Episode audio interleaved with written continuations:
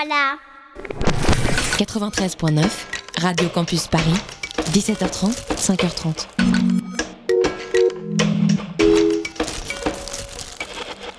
Il est 20h sur Radio Campus Paris et tout de suite, c'est l'heure de la bouquinerie.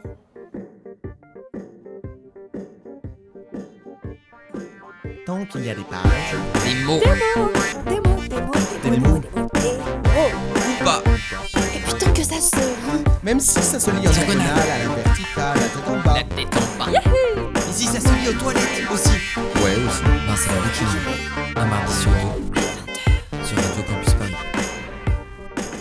Bonsoir et bienvenue à la bouquinerie. Nous sommes mardi, vous êtes à l'écoute de Radio Campus Paris, il est 20h et du coup c'est l'heure de notre tout tout tout tout premier rendez-vous.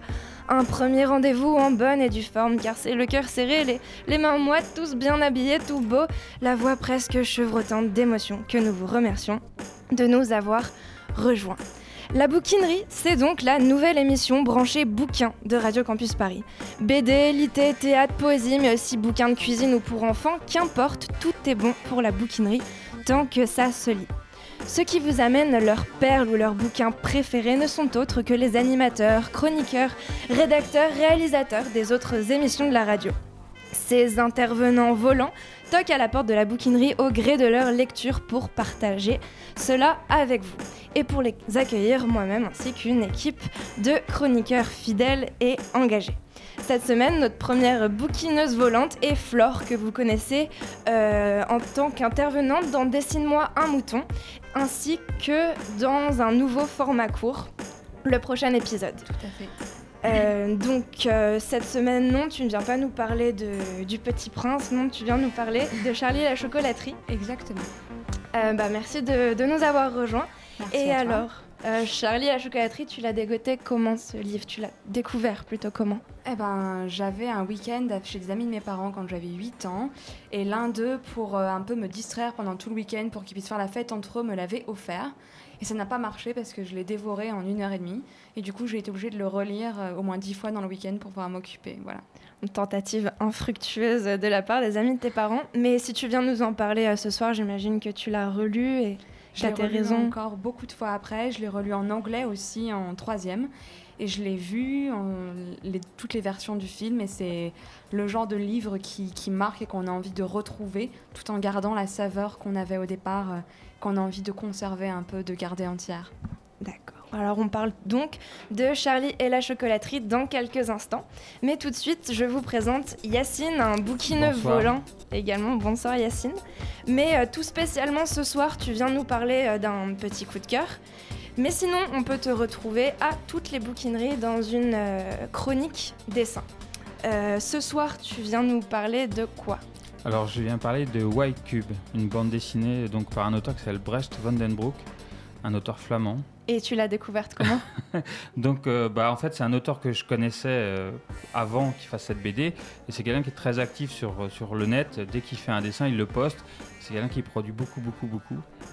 Qui ne cesse de poster des, des dessins. Et un jour, il s'est mis à poster des, BD en une, une page. C'était les BD de White Cube. Donc, c'est des bandes dessinées sur l'art contemporain. Qui à Sur l'art de euh, manière générale, voilà. Il est publié page par euh, planche par planche. Ouais, dès qu'il en avait fini une, il a balancé sur le net. D'ailleurs, il continue. hein. dès qu'il a fini un dessin ou une BD, bah, tout de suite, il la, il la balance sur, euh, sur son blog ou sur Facebook et on peut suivre son actualité comme ça. Ça remplace un peu le, la presse. C'est vrai qu'à une époque, dans la BD, il y avait beaucoup de journaux c'était facile pour un dessinateur de publier euh, tout ce qu'il faisait. Maintenant, c'est vrai que beaucoup de dessinateurs avoir plutôt tendance à avoir un blog et à publier sur Internet. Et puis, bah, on se saisit comme ça de beaucoup de choses sur le net. On peut découvrir beaucoup de choses, beaucoup de, de jeunes dessinateurs qui, qui débarquent. Tout d'un coup, on tombe sur un truc qu'on ne connaît pas. On voit une image, on est attiré, on, on clique et on lit et on, on va le suivre après si, si c'est bien. Et en fin d'émission, tu viendras euh, faire donc ta chronique dessin qui, elle, sera sur. un Alors autre. là, je, je vais parler d'un livre qui est consacré à un créateur de jouets qui s'appelle Fredun Chapour. D'accord. Donc, au programme de la bouquinerie ce soir, Charlie et la chocolaterie, euh, l'album de White Cube. On vivra une immersion dans la bibliothèque de Bernard Thomasson avec euh, la chronique de Martin. Et euh, on terminera avec celle de Yacine. À tout de suite. Bouquinerie. Bouquinerie. Bouquinaire, bouquinaire. bouquinaire, bouquinal, bouquineuse, bouquineuse, bouquinariale. Bouquineuse. Bouquinarial.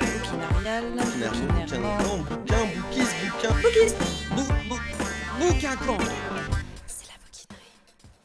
En première partie d'émission ce soir, nous parlons du fameux bouquin pour enfants Charlie et la chocolaterie, écrit par Roald Dahl et publié aux États-Unis en 64, puis en Angleterre en 67. Charlie et la chocolaterie, c'est l'histoire de Charlie Bucket, un gamin américain qui vient d'une famille très très modeste, euh, modeste au point de d'en euh, euh, d'être sur le point de mourir de faim. Il va gagner à la chocolaterie de, euh, à la loterie de la chocolaterie Wonka, tomber sur le ticket d'or planqué dans une barre chocolatée et partir au, cœur de la, au fabrique avec l'extravagant Willy Wonka. Il va se passer toute une série de salles plus extravagantes, gourmandes et poétiques les unes que les autres. Et les autres gamins qui auront gagné euh, à cette loterie sont eux plus imblairables euh, les uns que les autres et ils vont tomber Ouais. euh, un par un. C'est un peu les dominos et d'ailleurs c'est pour moi une des raisons qui fait que Charlie la chocolaterie n'est pas complètement un livre pour enfants dans la mesure où il est tout de même fait un sort assez triste aux enfants. Euh, en fait il y a, il y a cinq euh, gamins dans le, dans le livre, il y a Augustus Gloop, Veruca Salt, euh, Violette Bourgard, Mike TV. Tous des noms plus. Voilà, des noms ex- extraordinaires. Charlie Bucket, finalement, est celui qui a le nom le plus neutre. D'ailleurs, c'est un personnage assez fade, assez, euh, assez, abs- assez absent. Modeste, c'est le, c'est le mot qui modeste, voilà, finalement, il n'est- il n'est pas modeste que d'argent, il est aussi modeste de. de- Il n'a pas de personnalité. Les autres enfants, eux, en ont beaucoup, mais euh, uniquement pour le pire et pas du tout pour le meilleur. Et il va leur arriver des, catastrophes. euh, ils vont être finalement victimes de leur propre vice et de leurs propres, euh, de leurs propres défauts. Voilà, il y a toute une liste. Et c'est peut-être ça aussi, euh, dans la littérature de Roald Dahl, à chaque fois, euh, c'est des gamins, donc comme, euh, comme Charlie, des gentils gamins qui prennent un peu leur revanche, qui, qui ont de la chance, et il y a des, ces espèces d'happy end, et c'est peut-être ça qui est assez jubilatoire aussi pour les jeunes lecteurs, c'est de voir tous les sales gosses qui ressemblent peut-être à leurs Ouais. mauvais camarades de l'école qui détestent tomber un par un dans la chocolaterie. C'est pas faux, mais là, le sort qu'il leur a réservé est quand même assez violent. Euh, Il y, en a quand- il y a quand même une petite fille qui se fait euh, jeter dans une benne à ordures, peut-être pour être brûlée vive avec ses parents. Euh, Il y en a un qui se fait envoyer dans des tuyaux, on ne sait pas où il ira, mais il se fera sans doute découper par des hélices. Il y en a un qui se fait pulvériser en des millions de pixels par la télévision. Et en fait, c'est le genre de choses qu'on réalise quand on relit le livre. Ouais. Et c'est un peu voilà, ces problématiques de la relecture. Quand on lit le bouquin quand on a 6 ans, on se dit Ah ouais, c'est cool, c'est bien fait pour leur gueule. Charlie a droit à sa chocolaterie. Mais quand on grandit, on se dit Oui, quand même, ce n'est peut-être pas tant un livre pour enfants que je le pensais. D'ailleurs, Roald Dahl n'a pas écrit que des livres pour enfants. Il a surtout écrit énormément de nouvelles pour adultes Mm. qui ont beaucoup inspiré euh, les Alfred Hitchcock présentes d'ailleurs et qui sont euh, plus traumatisantes les unes que les autres, mais pour le coup vraiment traumatisantes. On va, on- tu viendras peut-être nous parler d'une Peut-être un d'entre elles autre une jour, je prochaine fois. ouais. vous en parler. Mais voilà. Mais donc oui, Charlie, il y a ce côté sans arrêt, cette alternance entre euh, un côté très jouissif, chocolat à croquer, euh, des descriptions, il y a des inventions dans ce bouquin, on a envie de les connaître. Ah, c'est Les bonbons ouais. ronds qui sont l'air d'être carrés. Non, c'est là, ils sont carrés, ils ont l'air parce qu'ils sont des Ah. yeux, je crois. Ils, ils Ah, sont carrés, en ça. fait, ils ont des yeux, donc ils ont l'air ronds. Il y a tout un jeu de mots un peu, un peu compliqué. Les chewing-gums qui perdent jamais leur son goût. les bonbons qui ne perdent jamais leur goût et les chewing-gums qui font tout un repas.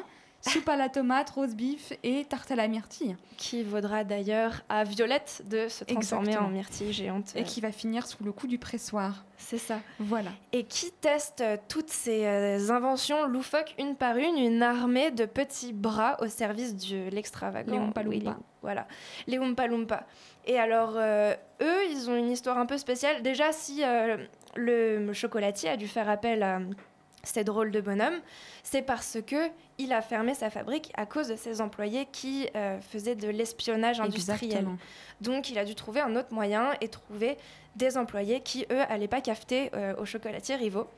Et dans la première version, apparemment, euh, euh, Roald Dahl aurait écrit, décrit les Oompa Loompa comme euh, des petits êtres, des pygmées venant d'Afrique, euh, qui il les décrit comme étant noirs et portant des pagnes, ce qui a absolument euh, révolté euh, beaucoup de monde à, à- à la sortie, notamment la NAACP, je sais pas, alors moi mon accent contrairement à toi est assez catastrophique, mais euh, Naso- National Association for Advancement of Colored People. D'accord.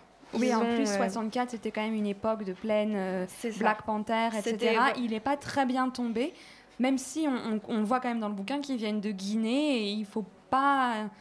Même un gamin de 6 ans, je pense, voit le rapport entre des petits Oompa Loompa qui sont serviles, dociles euh, et silencieux et euh, la condition noire aux États-Unis. Ma- Malgré euh, l'absence de première version, je trouve ça quand même encore assez présent. Oui. D'autant plus que les Oompa Loompa, en plus de servir de petits bras, euh, servent de cobayes. C'est ça. Et il y a beaucoup des malheurs qui arrivent aux enfants, qui arrivent d'abord aux Oompa Loompa, notamment le violets. dit, euh, euh, voilà. Il y en a un, euh, c'est hyper tragique. Je me suis dit, je me souviens pas ce qui m'est arrivé quand j'ai lu quand j'étais petite, mais c'est, ça aurait pu me tirer une larme. C'est que euh, je crois que tu peux manger des bulles qui font que tu t'envoles. Mais il dit, mais ne jamais le faire en plein air, sinon tu t'envoles. Et le seul moyen pour redescendre, c'est de roter. Sauf qu'une fois, un Oompa Loompa était trop timide et n'a pas osé il n'a roter. pas osé roter. Il s'est envolé et il est jamais redescendu. Ça, c'est. Oui. Donc c'est vraiment des cobayes. euh, Il y a Ce sont des aucun- cobayes. Y a aussi celui qui a pris le chewing-gum, euh, le caramel qui fait repousser les cheveux, pour tous les pauvres chauves euh, de l'humanité. A- Mais ça ne se coupe pas et on ne pouvait plus couper. Et très vite, Il l'Oompa a Loompa devait rester seul dans une pièce parce qu'il n'y avait plus la place pour euh, tout simplement pour d'autres Oompa Loompa dans la pièce. Donc à cause de tous ces poils qui poussaient. Ils y sont allés à la tronçonneuse. dans à la tondeuse à gazon, à la tondeuse à- exactement. voilà, c'est terrible. Et, euh, et donc, au final, la nouvelle version, je crois que c'est en 73, revue et corrigée, euh, autant par l'auteur que l'illustrateur, euh, décrivait les Oompa Loompa plus comme venant d'Afrique, mais comme venant de l'Oompaland, ce pays qu'on connaît tous. Euh, et enfin, on n'a peut-être pas la même euh, C'est version. ce que je viens de, me- de réaliser. En fait, moi, j'ai la version de la version, 64. ouais, c'est ça. Et je me disais bien qu'il venait de Guinée. et Non, non, Il y a donc une deuxième version. Il y a une deuxième version où ils viennent de, de Loompaland et ils sont, euh, ils sont roses. Je vous retrouverai un extrait euh, qui les décrit, mais tout de suite on va les écouter chanter.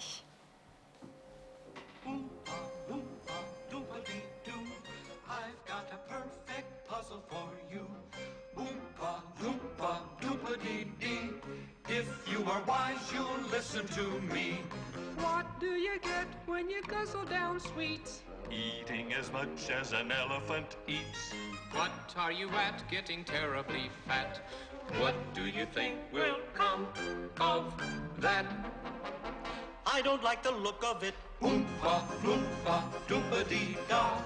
If you're not greedy, you will go far. You will live in happiness too. Like the Oompa, loompa, doopa dee doo. Doompa dee doo.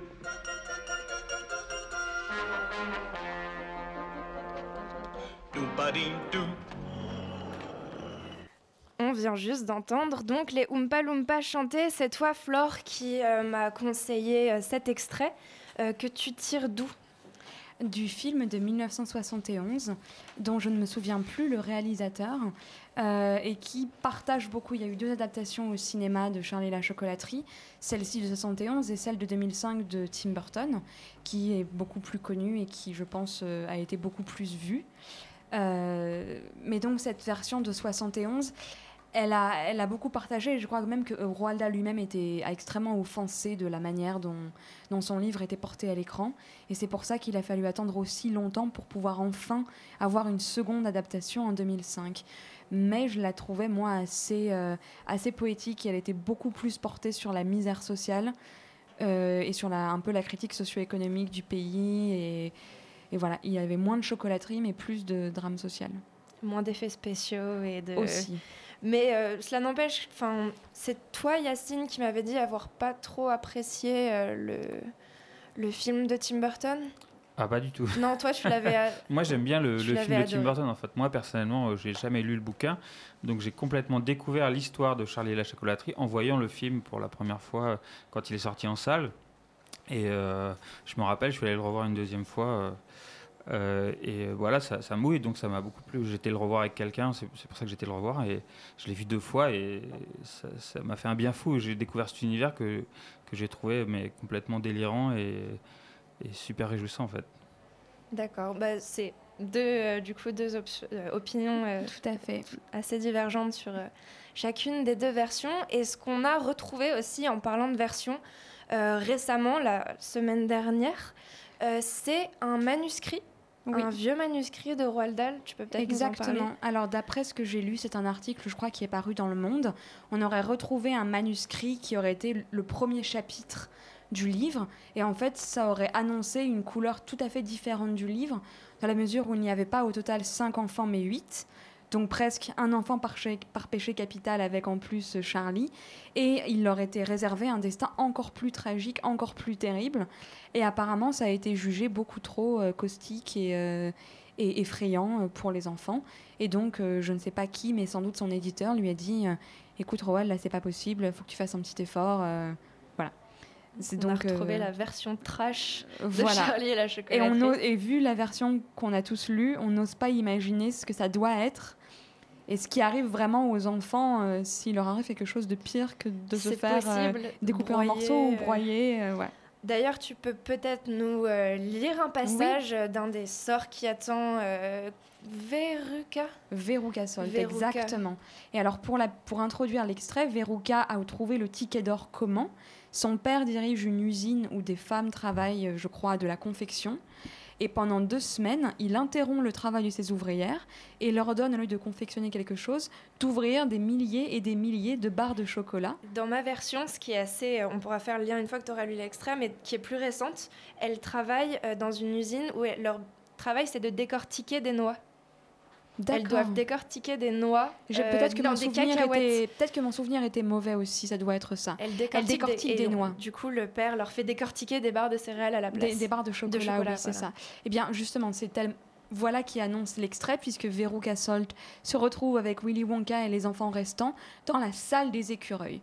Et qu'y a-t-il dans la salle des écureuils? Des tonnes et des tonnes de petits écureuils mignons qui décortiquent des noix, parce que les Oompa Loompa, quand ils ouvrent les noix, ils les broient. Et Monsieur Wonka n'est pas content, et donc il prend des écureuils pour décortiquer ces noix. Et que va-t-il donc se passer? N'y va pas, intervient aussitôt Monsieur Wonka, mais trop tard. Déjà la fillette avait ouvert la porte pour se précipiter dans la salle. À l'instant même, les 100 écureuils cessèrent de travailler et tournèrent la tête pour la dévisager de leurs petits yeux de jet.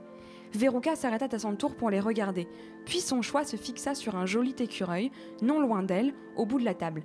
L'écureuil tenait une noix entre ses pattes. Bien dit Veruca, je t'aurai Elle étendit les mains pour attraper l'écureuil, mais aussitôt, en une fraction de seconde, alors qu'elle avançait seulement les mains, il y eut soudain un remue-ménage éclair dans la salle, un remue-ménage tout roux, et tous les écureuils quittèrent d'un bond la table pour atterrir sur le corps de Veruca.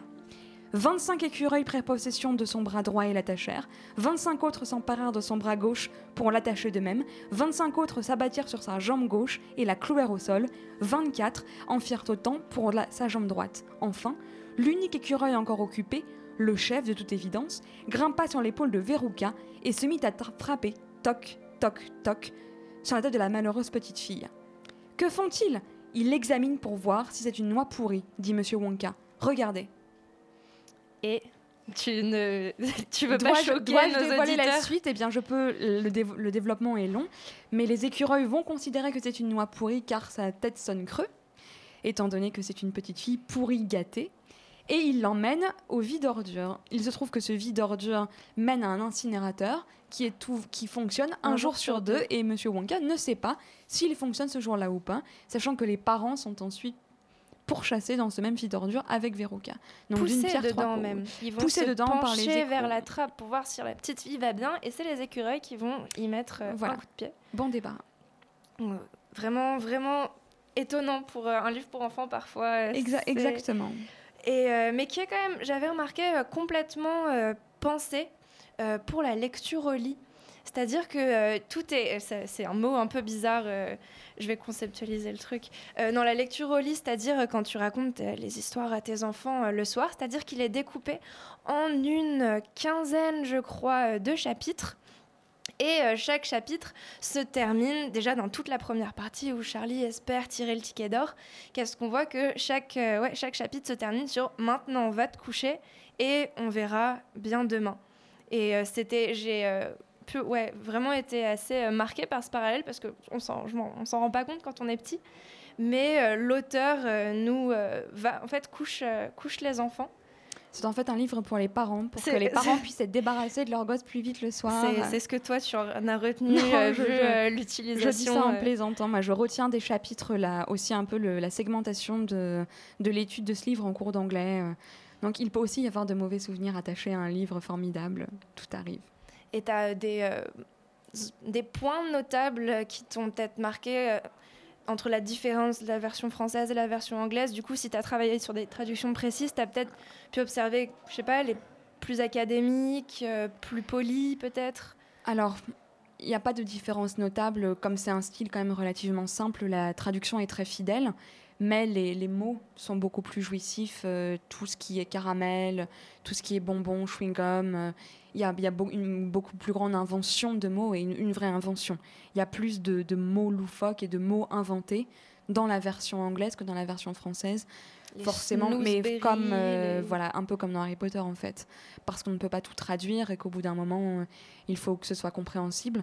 Mais en anglais, il y a un plus un plaisir enfantin de la langue en fait, comme si c'était un enfant qui se disait, ce serait comment j'appellerais un bonbon qui serait à la fois rond et carré.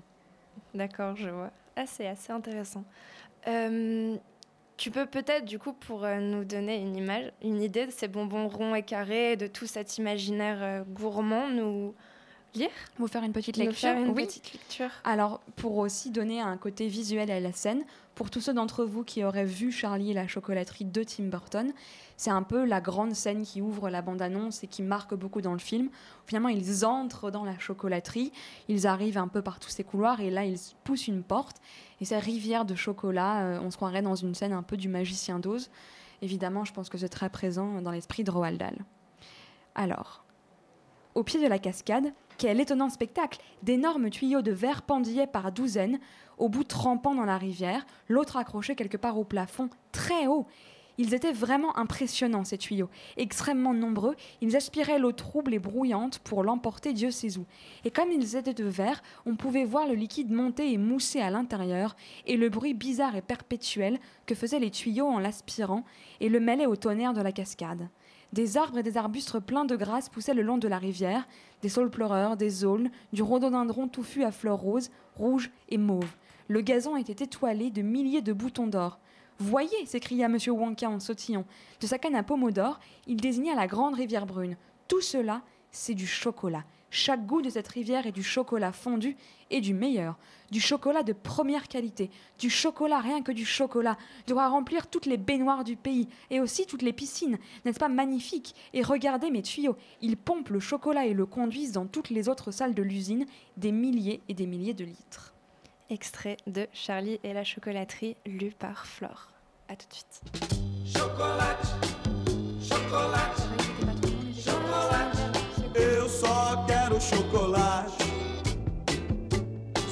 chocolate.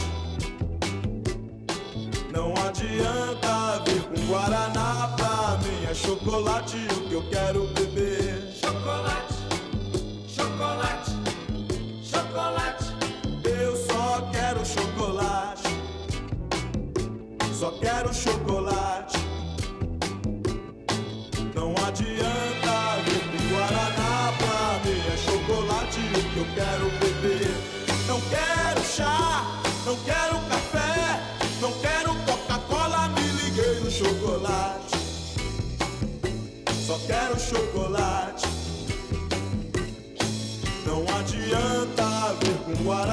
Pra mim. É chocolate o que eu quero beber. Chocolate, chocolate, chocolate.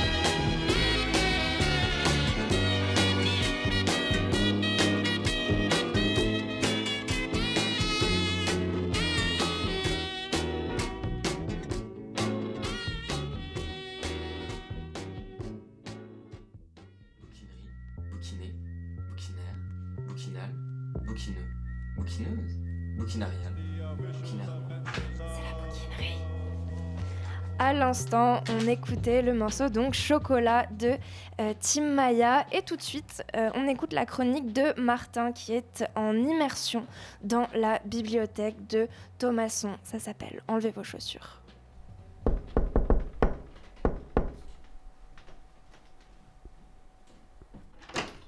Bonjour, Bernard Thomasson, journaliste à France Info et écrivain.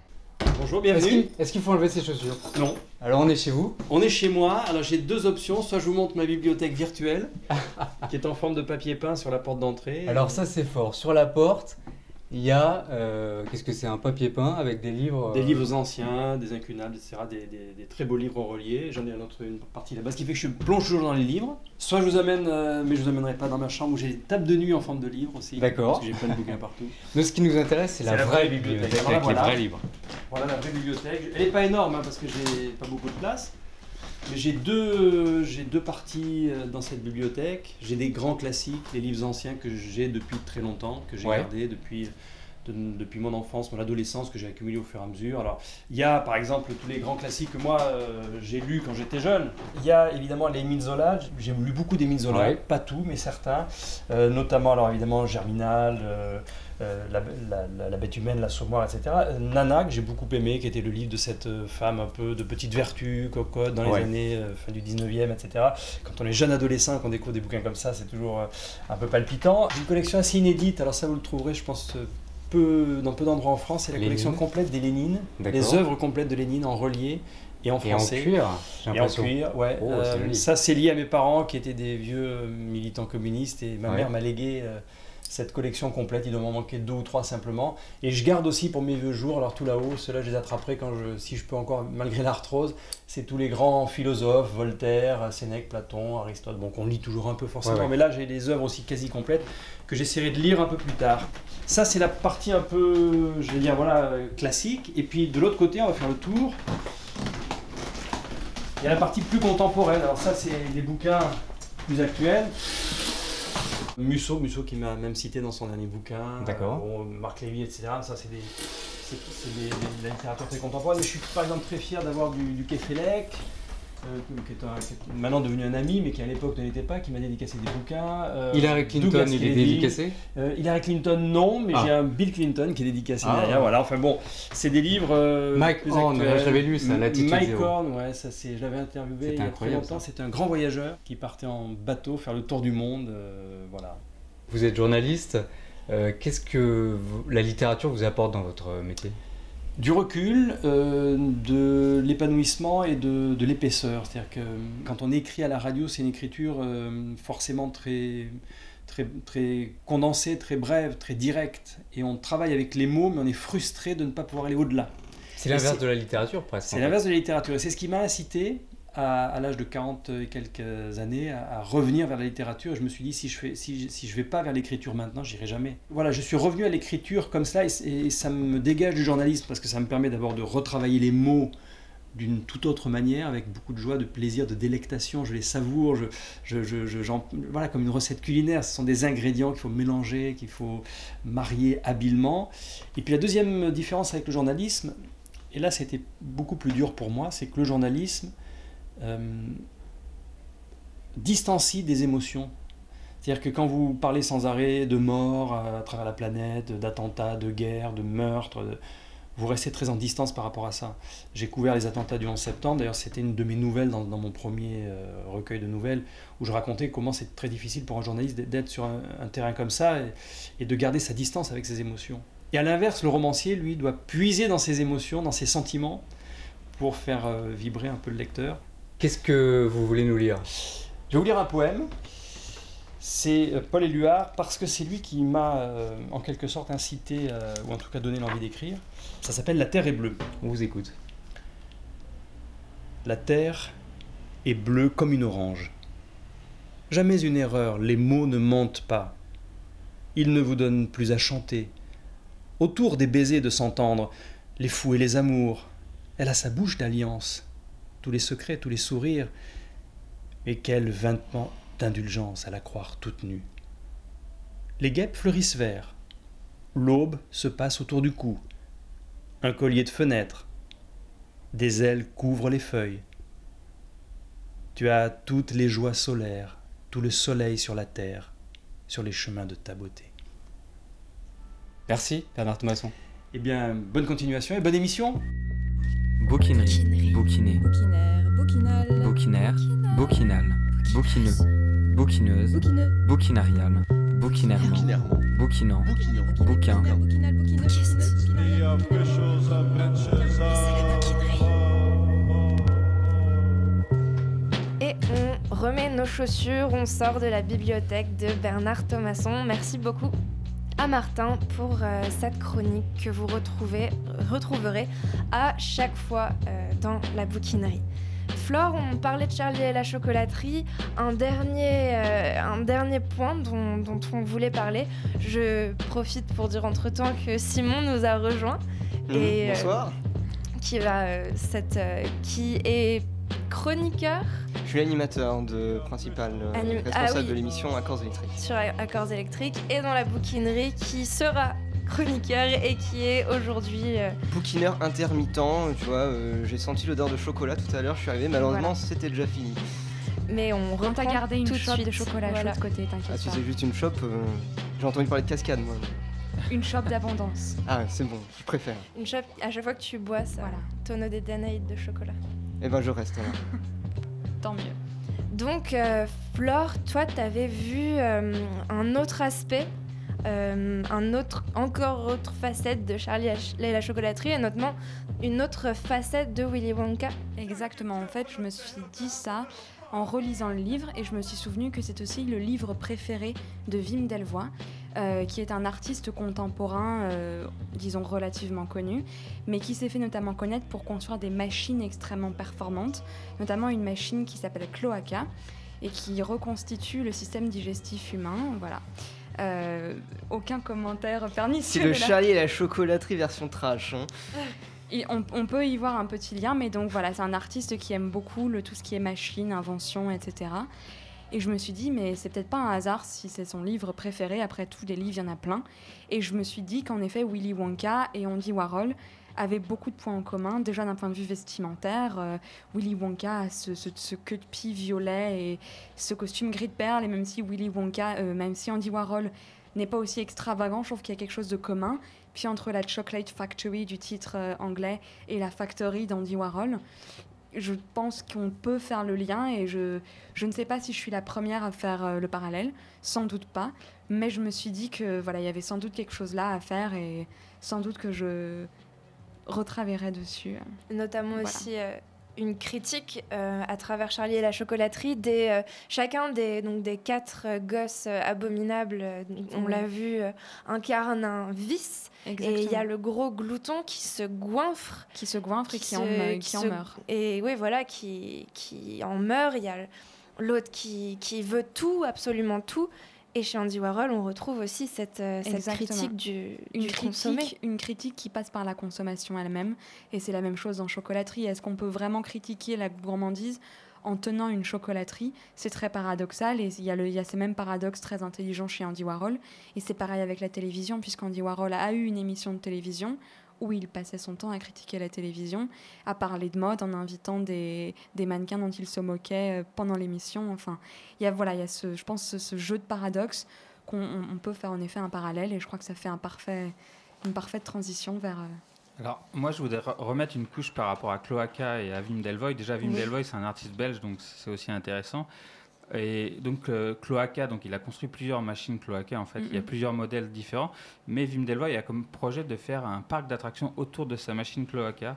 Donc, il voudrait la, la met- mettre en scène toutes les machines. Il- par exemple, il veut pas les vendre, il veut toutes les garder pour les exploiter dans un immense parc d'attractions, donc dédié à la merde. Voilà, voilà son projet. Donc, Ce on sera est là, génial. on est là très proche encore de cette Il y aura idée des de- tickets de- d'or, de- il y aura des tickets d'or pour pouvoir y passer une journée. Exactement, je crois qu'il pourrait- sera du PQ. Hein. Ce sera, et ce Ce sera, un- ce sera super. Un pink ticket, je pense. Mais il ne fait pas que ça. Je ferme en disant que Wim Delvoye ne fait pas que des machines à merde. Bien je, sûr, mais je précise pour nos auditeurs Non. qui ne connaîtraient pas. Bien sûr, mais c'est un artiste super intéressant Oui. et euh, Je m'engage à mettre tout plein de jolies photos de son Oui. travail sur le podcast. ses maquettes euh, et tout. Ce soir.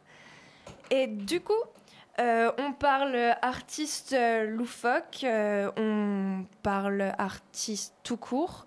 Maintenant, avec Ver- Brecht, pardon, euh, Vanderbroek, c'est les noms belges, j'ai toujours un peu de mal, désolé. Donc, qui. même moi je sais pas le prononcer normalement, il faut dire Brecht. Brecht. Brecht van den Broek. Je crois, hein, mais je suis pas sûr. hein. C'est- délicat le flamand comme langue, c'est pas évident. C'est plus Enfin, pratique pour nous francophones. hein. Mais euh, bah, ce, ce dessinateur a été euh, assez, euh, assez présent ces dernières années. Il a fait l'exposition d'Angoulême chez, alors, dans l'ex- Brecht, c'est ça, Brecht Evans.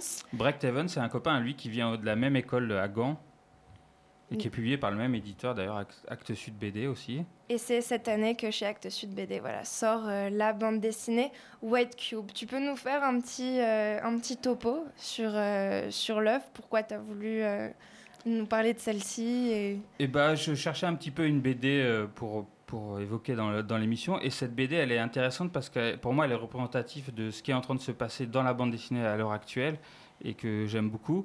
En fait, je pense que de- depuis le, début des années 90, où la, reconnaissance de la BD s'est accélérée, notamment grâce à la publication de ce qu'on a appelé le roman graphique, euh, beaucoup de gens ont publié des, biographies, des récits de voyage, euh, de l'autofiction, enfin toutes sortes de, genres, euh, souvent littéraires, qui ont été adaptés en bande dessinée.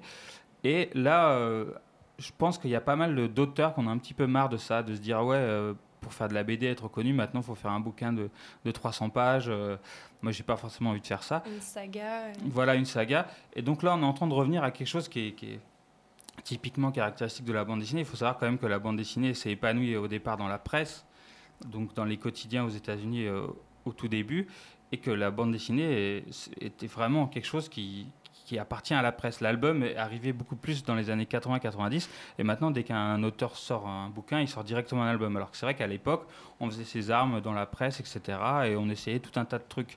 Donc euh, maintenant, la presse a un petit peu disparu, euh, ça c'est OK.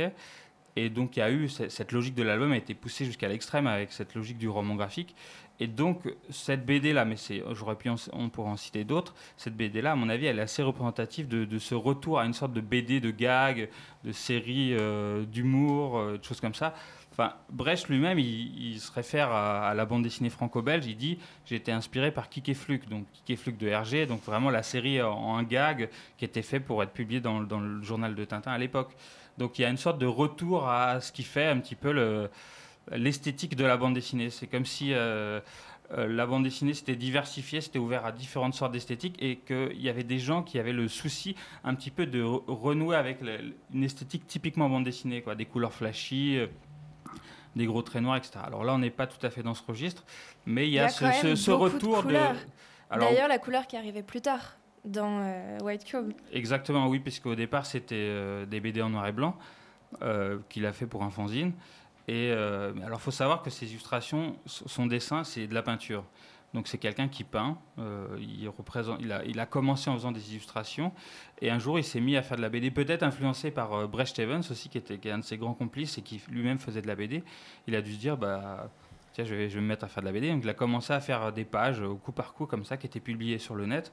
Donc, c'est comme ça qu'un peu tout le monde l'a découvert. Et l'éditeur lui-même euh, a vu ces pages s'accumuler au fur et à mesure sur le net et il s'est- dit Ah, bah, ça serait bien de faire un bouquin.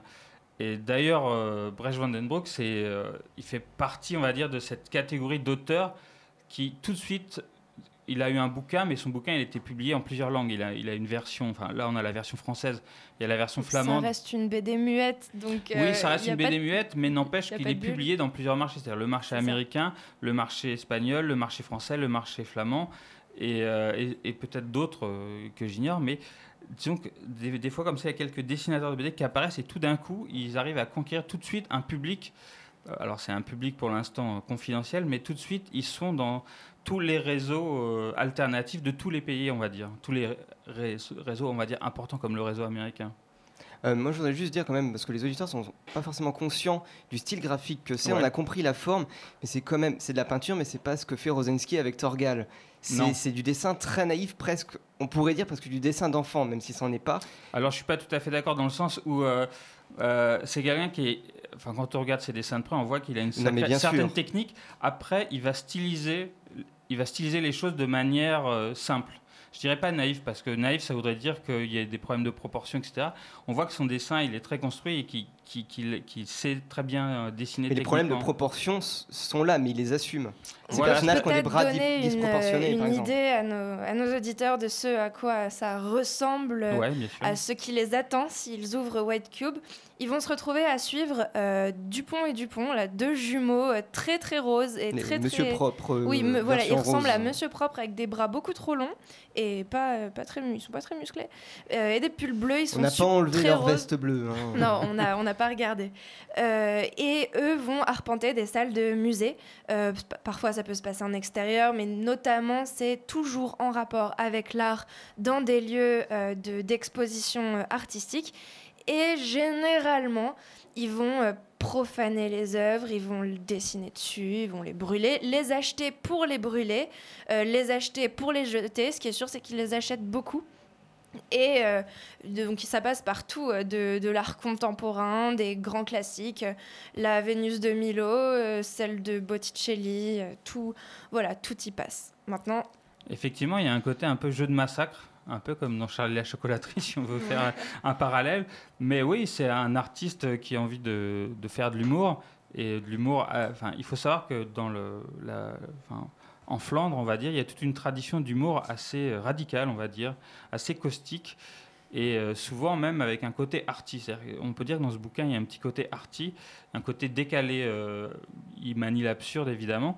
Et il n'hésite pas, évidemment, à, à torturer des enfants, à repeindre un euh, Guernica de Picasso. à, Euh, le- il- à le à la raclette, à la raclette Ouais, à voilà. vitre, ouais. il attaque Guernica. Enfin bon, il s'amuse beaucoup avec l'art contemporain, mais alors on- la question c'est est-ce que c'est une critique de l'art contemporain ou pas? C'est, ça serait plutôt une critique de l'époque que de l'art contemporain, parce qu'on voit visiblement qu'il y a des choses qu'il aime, d'autres qu'il aime pas.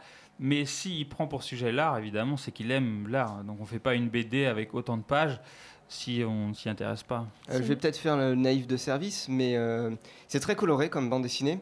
Mais où est le White Cube? Le White Cube, bah, c'est euh, c'est le. C'est euh, c'est le, c'est le, enfin, le White Cube, normalement, c'est le- l'espace d'exposition, donc ça fait référence à l'espace d'exposition dans lequel ils vont à chaque fois pour euh, voir les œuvres, tout simplement. Si je peux juste ajouter quelque chose, d'ailleurs, quand ça a été un peu, quand le concept a été inventé, c'était le moment où n'était exposé rien dans l'espace d'exposition, avec l'art conceptuel et les moments où on exposait du vide pour la première fois, et où l'espace d'exposition devenait aussi une entité euh, qui suffisait à elle-même. Et peut-être aussi que c'est le cas de la case de bande dessinée, je ne sais pas. Alors, euh, je ne sais pas s'il y a. Enfin, moi, j'ai pas l'impression qu'il y ait de réflexion particulière sur, euh, sur la case de, de bande dessinée. Euh, mais ce qui, m'interpelle, moi, en tout cas, dans ce bouquin, c'est le, le fait qu'il fait de la peinture. Donc, c'est vrai que la, bande, la peinture, c'est pas très fréquent dans la bande dessinée, c'est quelque chose de plutôt rare. euh, parce que c'est quelque chose qui est souvent assez laborieux et la BD c'est déjà assez laborieux aussi donc euh, mélanger deux trucs laborieux ensemble il faut vraiment un dessinateur euh, euh, qui, qui, qui soit très bosseur, et c'est son cas d'ailleurs. Et euh, donc c'est ça qui m'a intéressé, c'est-à-dire qu'avant, comme je disais, c'était en noir et blanc. Maintenant que c'est de la peinture, ça dialogue beaucoup plus avec euh, la logique même de l'art et du Mm. musée. Et tu disais donc que c'était pas forcément une critique de l'art contemporain, ce serait un peu trop facile. C'est peut-être plus une critique de la réception. Dans le sens où il y a donc euh, les, les deux affreux bonhommes là, vraiment ils me font flipper, ils rigolent. Ils ont un côté pleurent, malsain, ils- c'est Ils clair. sont hyper malsains, ils frappent des enfants. Euh, Oui, oh, ça et va. alors, euh, C'est c'est pas très grave encore. Ce qu'ils ce qu'ils font, c'est que euh, au travers euh, des salles, selon les œuvres, euh, ils vont brandir leur pouce. Ils vont euh, dire qu'ils aiment avec leur pouce ou qu'ils aiment pas. Ils vont même euh, à un moment dessiner un like sur un des tableaux. Mais il y a cette espèce de pouce qui ressort tout le temps. Je pense euh, une une euh, une BD, enfin comment, une planche sur quatre, euh, il y a ce, ce pouce qui revient. Et ils vont, par exemple, acheter une œuvre en montrant qu'ils l'aiment pas, puis la poser à côté d'une poubelle, et, et maintenant dire qu'ils l'aiment, et brandir leur pouce. Donc déjà, il y a cette espèce de recherche un peu. Au final de l'harmonie, t'as l'impression que c'est pas tant le tableau qui critique, mais qu'il est pas au bon endroit. Il irait mieux euh, à côté de la poubelle verte. Tu les vois qui regardent, qui le replacent, et, et là, dans ce cas-là, qui l'apprécient. Et euh, d'un autre euh, point de vue, et je pars d'une citation de l'auteur lui-même, il dit Dans l'art, apparemment, tout le monde a ces jours-ci des opinions sur tout. Je voulais contrer cette tendance. Il dit ça à propos de ce livre. Et donc de ce pouce peut-être que tout le monde met sur les réseaux sociaux, et tu l'as dit tout à l'heure, il est hyper actif sur les réseaux sociaux, ou au final une œuvre d'art, une pièce d'art, où après tout et n'importe quoi, on le juge en une demi-seconde. On ne on prend plus le temps de la contemplation ni rien. Je dirais que effectivement c'est un, bouquin de l'époque Facebook, c'est-à-dire ce bouquin il n'aurait pas pu être fait il y a, a six ans euh, parce qu'à l'époque il n'y avait pas de réseaux sociaux. Effectivement, d'ailleurs lui-même quand il publie sur les réseaux sociaux, je pense le principal retour qu'il va avoir de son travail, c'est quelqu'un qui est assez populaire en plus sur les réseaux sociaux, et ben il va avoir plein de likes. Donc euh, c'est vrai que maintenant qu'il sort un bouquin, enfin on se rend compte qu'il y a des discours un peu plus construits, on l'interviewe, on lui pose des questions, il va aller s'expliquer tout ça à la radio. Mais avant, c'était ouais, c'était principalement euh, le like. Mais effectivement, c'est un peu, euh, on, on rejoint quelque part Andy Warhol aussi. C'est que tout le monde un peu effectivement donne son avis. Et en même temps, d'un autre côté, on a ce discours sur l'art qui est devenu très très pompeux. Enfin, dans l'art contemporain, maintenant on met des- médiateurs partout, on expose n'importe quoi et on met des médiateurs partout pour expliquer des trucs bien ou pas bien d'ailleurs. Des fois c'est des trucs super bien, mais euh, on a l'impression des fois que, que le discours sur l'art est beaucoup plus important que l'art lui-même euh, à notre époque. Et euh, voilà, il y a comme une sorte de, de dégénérescence, enfin ah, ça c'est que mon avis, hein, c'est pas l'avis de l'auteur, mais une sorte de dégénérescence du discours sur l'art. Enfin, là je vois, on expose Duchamp à Paris, euh, Duchamp c'était euh, environ il y a 100 ans, quoi. Il a commencé à, créer une sorte de, décalage et maintenant ce décalage est devenu une norme 100 ans après, quoi. Bah euh, voilà, cette expo de Duchamp, je dirais, qu'elle peut quelque part, elle, peut remettre les compteurs à zéro et se dire, il faut essayons de, faire des choses intéressantes. Et d'ailleurs, pour, revenir sur ce discours-là, il y a une planche qui est assez intéressante qui, clôt l'ouvrage. C'est la dernière à la fin. Il est, euh, il va se dirige vers la librairie du musée et il a le choix entre deux salles. La salle où, sont, où il y a des, donc des livres d'art et la salle où il y a des bandes dessinées. Et il décide de, de défoncer le mur qui est au milieu des deux parce qu'il dit bah, Je veux pas choisir entre BD et art. Il dit Moi j'aime les deux et euh, les deux m'intéressent autant. Et, et voilà, donc il n'y a pas de. Il a pas de. Enfin. Il juge pas quoi. Et il y avait une autre planche dont tu me parlais euh, hors antenne euh, tout à l'heure qui t'avait fait particulièrement rigoler. Et ça me fait penser, moi personnellement, euh, je connaissais pas la référence. Et pourtant, elle m'avait fait rigoler quand même. Enfin, je me disais bien que euh, qu'il y en avait une cachée là-dessous. Mais en soi, même sans forcément avoir toutes les références culturelles, parce que tout y passe, le cubisme, l'impressionnisme, le pointillisme, etc. C'est vraiment du gag de base et du coup, ça reste quand même super drôle. Simon S'il y a- ouais, il y a il reste encore un peu de minutes. Je voulais juste rebondir parce qu'en fait, je trouve que ce- cet auteur est très intelligent parce qu'il a compris qu'en revenant à l'origine de la bande dessinée, une planche, un gag, et là en supprimant euh, même euh, le, le texte, il s'adaptait en fait à la- l'attention qu'on a aujourd'hui. Donc il n'y a pas seulement le fait de liker, mais aussi le fait de rester longtemps ou pas sur une page. Aujourd'hui, beaucoup de dessinateurs de bande dessinée, je pense aussi à Pénélope Bagieux entre autres, hein, euh, se sont fait connaître par, les, par leur propre blog parce qu'ils ils publient des, planches sur la, la longueur d'une page qui suffit simplement à tirer l'attention, qui font la durée qu'il faut de l'attention de, de l'internaute moyen.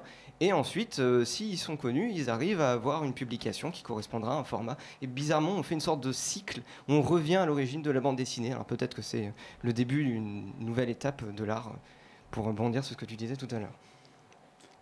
Pourquoi pas euh, Ouais, ouais, non, je trouve ça super intéressant euh, ce que tu as dit, mais effectivement, euh, je pense que s'il avait pas fait des plans, s'il avait fait des histoires de 10 pages, il les aurait jamais publiées sur le net. Non, parce que c'est adapté au format, enfin, c'est Voilà. adapté au support, je veux dire. euh. Et c'est vraiment quelqu'un de, de son époque. D'ailleurs, dans son dessin, il y a un élément dont on n'a pas parlé, mais il est fan de, de pixel art et il va souvent représenter les choses en pixel avec de la peinture. Donc, On le voit un moment, il y a les deux bonhommes qui voient une femme toute nue et ils décident de le pixeliser.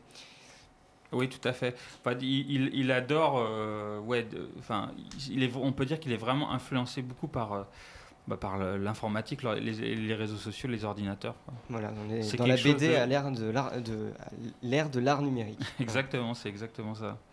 Mm. Et du coup, cette planche dont on parlait, tu peux faire une brève. euh, Ah vu oui, alors, a euh, donné de l'eau à la alors il bouche, fait, euh, euh, il se moque d'une artiste qui s'appelle Marina Abramovic, donc qui est quelqu'un qui est spécialisé dans les performances. Et il y a une performance très célèbre d'elle qui s'appelle The Artist is Present. Donc euh, en fait, elle euh, pendant je sais pas combien de temps, je pense plusieurs semaines, tous les jours, elle était euh, dans un musée, assise à une table, et les gens faisaient la queue pour passer trois minutes avec elle, sachant qu'ils n'avaient pas le droit de parler. Donc trois minutes face à face avec cet artiste au regard perçant, on va dire.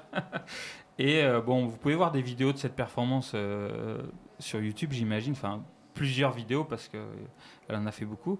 Et donc, euh, lui, il, il pousse très loin le délire et elle se transforme en une sorte de. Enfin, Matrix. co- comment expliquer Ouais, ça, ça, ça- ça devient une sorte de bullet time à la Matrix et puis il y a les yeux qui, qui sortent des orbites, etc. Et euh, voilà, et à la fin, il, Ils partent en courant. ils partent en courant et il y a un tableau où on voit que Abramovic a un, super, un meilleur score que les visiteurs parce qu'elle est vraiment imperturbable et que. Qu'elle voilà. arrive à extraire ses yeux de ses orbites euh, Mm. face aux visiteurs. Et c'est le genre de planche, en fait, je pense qu'après l'avoir lu, je pense que je pourrais jamais euh, voir la vidéo de Abramovic ou voir Abramovic euh, elle-même à la télé sans y penser. quoi. J'imaginerais que ses yeux vont sortir de ses orbites. Quoi. Donc je trouve qu'une planche comme ça qui, qui reste gravée dans, dans le cerveau, euh, c'est une réussite. Bah, merci beaucoup Yacine. Donc on a parlé de White Cube de Brecht Vandenbroek. Je vais y arriver. Qui est sorti chez Actes Sud BD. Et on te retrouve tout de suite pour ta chronique. On ne quitte pas. Bouquiné, bouquinaire, bouquinal, bouquineux, bouquineuse, bouquinarial,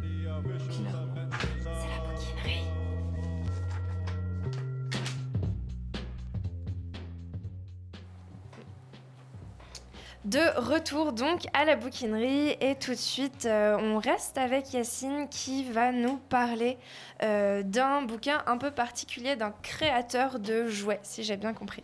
Ouais, alors, euh, bah, puisqu'on parle de toutes sortes de livres dans, cette émission, c'est super. Je voulais parler d'un d'un bouquin qui m'a marqué, euh, qui est sorti l'année dernière chez Pickpock Édition. Donc, Pickpock Édition, c'est une petite maison d'édition française qui se spécialise dans le design pour enfants notamment. Et donc là, donc c'est un livre qui est consacré à donc Fredun Chapour, qui est un illustrateur et aussi un créateur de jouets. Donc on voit le rapport avec le design parce que souvent on associe euh, euh, le design et les jouets pour enfants parce que souvent c'est évidemment des designers euh, qui, qui en, ont créé des, intéressants, on va dire. Voilà. Et euh, donc, oui, et ce qui m'intéresse beaucoup, c'est que je trouve qu'il n'y a pas d'histoire des jouets, en fait. C'est-à-dire on ne connaît pas bien les créateurs qui sont derrière les jouets.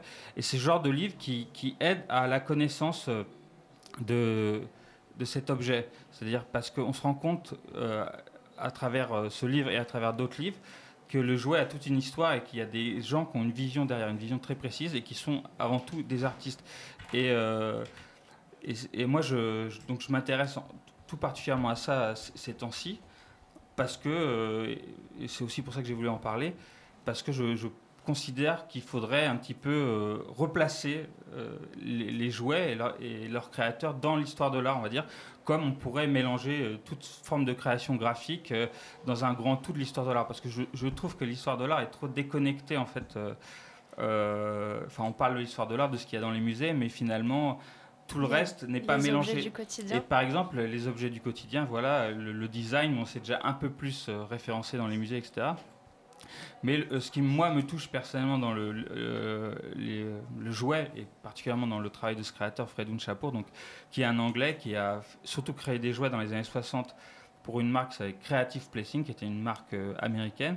Ce qui me touche, c'est que c'est aussi un dessinateur, qu'il a fait des livres pour enfants, et c'est son univers. Alors là, on est un petit peu dans un univers peut-être encore plus naïf, tu, tu- tu vas dire, Simon, puisqu'il s'agit vraiment de... C'est très coloré aussi. De dessins pour enfants, très colorés, très synthétiques.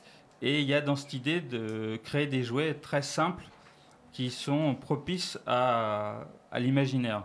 C'est-à-dire, euh, il essaye par exemple, de, quand il va créer des, personnages, ils n'auront pas de sexe.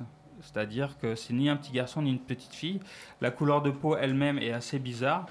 Euh, il essaye de faire des objets comme ça que n'importe qui pourrait s'approprier. Et donc ce livre, euh, bah, pour, pour parler du livre, je ne sais pas combien de temps il me reste encore. Euh, bah, pas vraiment de temps en fait. On va peut-être conclure. euh, bah, juste, euh, tu nous rappelles comment il s'appelle et chez qui on le retrouve? Donc ce livre, donc Playing with Design, par, sur l'œuvre de Fredun Chapour par Pickpock Édition. Et c'est un bouquin qui est assez... Enfin, il n'est pas si facile que ça à trouver, puisqu'on le trouve surtout dans certaines boutiques. Mais si vous allez sur le site de Pickpock, P-I-K-P-O-K Édition, vous allez pouvoir le trouver. Et Et bah, vous, je, on vous mettra les références dans le podcast que vous retrouverez sur radiocampusparis.org. Merci beaucoup à Flore. Merci. Merci Simon. De rien, je suis Merci. Yacine. Alors, on se retrouve bah, dans deux semaines. Merci beaucoup Lorna qui était à la Réal. Et la semaine prochaine, vous retrouverez On veut du solide. Nous, on se retrouve dans deux semaines. Et tout de suite, c'est Loudspeaker. Bonne soirée. Bouquiné. Bouquinaire, bouquinal. Bouquinaire. Bouquinal. Bouquineux. Bouquineuse. Bouquineuse. Bouquinarienne. Bouquinairement. Bouquinant. Bouquinant. Bouquin. Bouquinarienne.